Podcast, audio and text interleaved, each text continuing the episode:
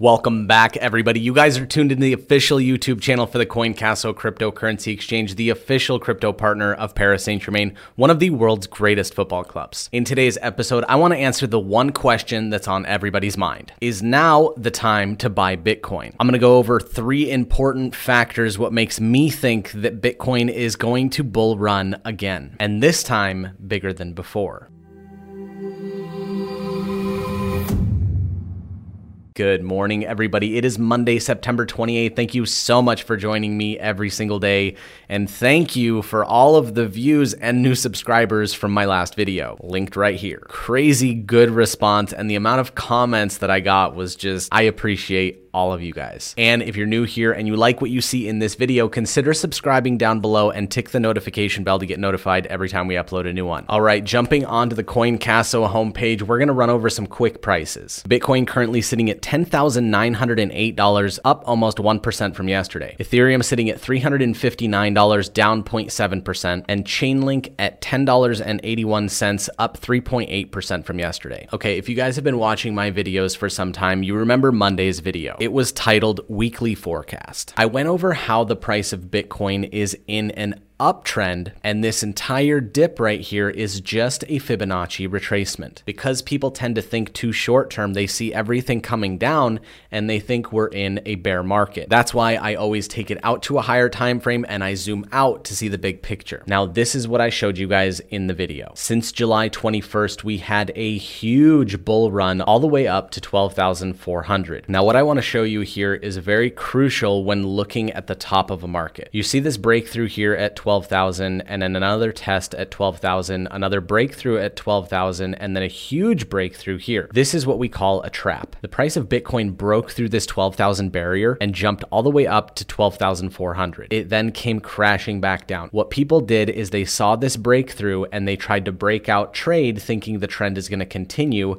and got trapped up there as everybody shorted Bitcoin. The price dropped down all the way to 11,100 and just to collect some more contracts, it went up again and broke through the $12,000 barrier and that was September 1st where everything came crashing down. Always keep an eye on these types of moves. You never want to trade the breakout. You want to watch it break out, come back and test it as support. And on the bounce of the second leg, that's when you want to trade. So this chart is exactly as I left it last Monday. These are the key Fibonacci levels. The ideal scenario is bouncing off of the 50 level. We actually broke through that to the 61.8, saw a little bit of resistance, but ended up coming down to the 786. We came up and bounced bounced off the 618. Now, what did I just tell you about the second leg? Now, this is where it gets very interesting. I've zoomed it into the end here, and as you can see, this is the 50 level. It came up, broke through, came back down to test, and bounced off of the 50 level. We almost touched 11,000. Now, I don't only like to use one indicator, I like some confluence using other things. So let's look at some moving averages. Taking out the 20, the 50, the 100, and the 200 day moving averages, this is one thing that I want you to keep in mind more than anything else. Right here on July 21st, you can see the moving averages are perfectly lined up. The 20,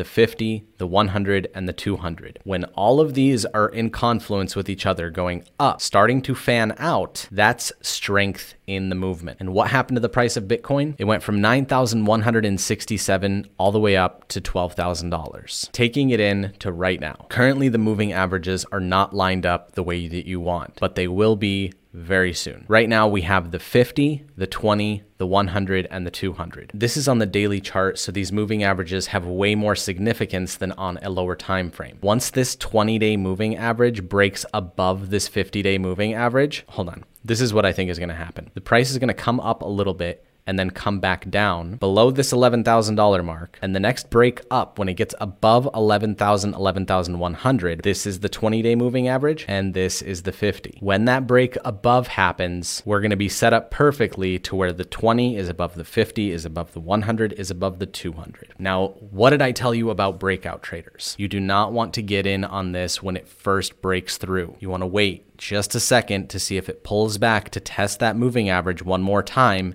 and then always trade the second leg. So this price may come back down below the $11,000 mark, but then break through with some force. Now, I could be wrong, and this could happen on any one of the breakouts and just continue depending on the buying power at that time. But usually they trap breakout traders, come back for a retest, close everybody out and then they have the momentum to go up. So the question is should you buy Bitcoin now? You should definitely start thinking about it. When everybody's pessimistic about the price of Bitcoin, that's usually when it has a rally, and people don't realize it until it's already up 30%. Always keep in mind key support and resistance levels. If you don't know what I'm talking about, so you see where it bounces, all of these areas where the price bounces, support and resistance. So when looking at a breakout through, I don't know, say the $11,000 mark, mark, you're going to look for a breakout, come back down to retest, use it as support, and then you know it has momentum to go up. Trading the breakout is a bad idea. That's where everybody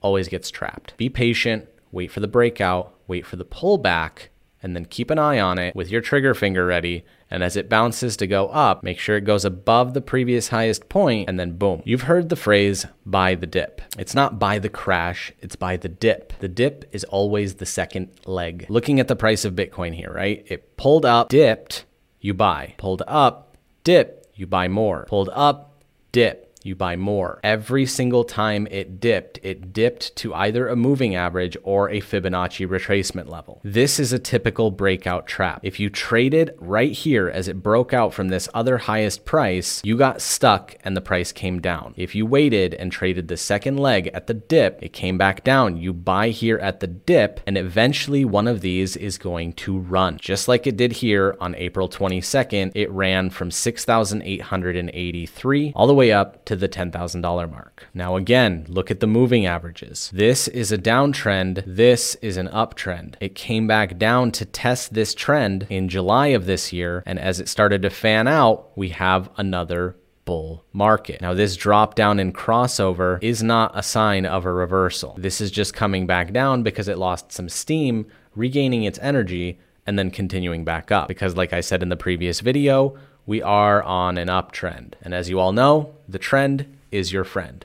But you must buy the dip and only trade on the second leg. All right, now you guys know what time it is. Let's choose the fan of the day winner of 10 USDT. Let's choose one from a random comment generator and search. And the winner of fan of the day is DivX Man. His comment was great video. Can't believe I never came across your channel before. That is a great comment right there. And that's the response that I got from most of the comments in that entire video. Congratulations, sir. You are the winner of fan of the day and 10 USDT. All you need to do is sign up to the CoinCasso Exchange and put your ID number in the comment thread of this comment. We do the fan of the day giveaway every single day, so if you want to win in tomorrow's video, comment anything down below. It can be an emoji, it can be good, it can be bad. Just be polite, and you might be the lucky winner of fan of the day tomorrow. If you guys enjoyed this video and got some value out of it, make sure you leave a like and subscribe on your way out, and we will see you back here tomorrow.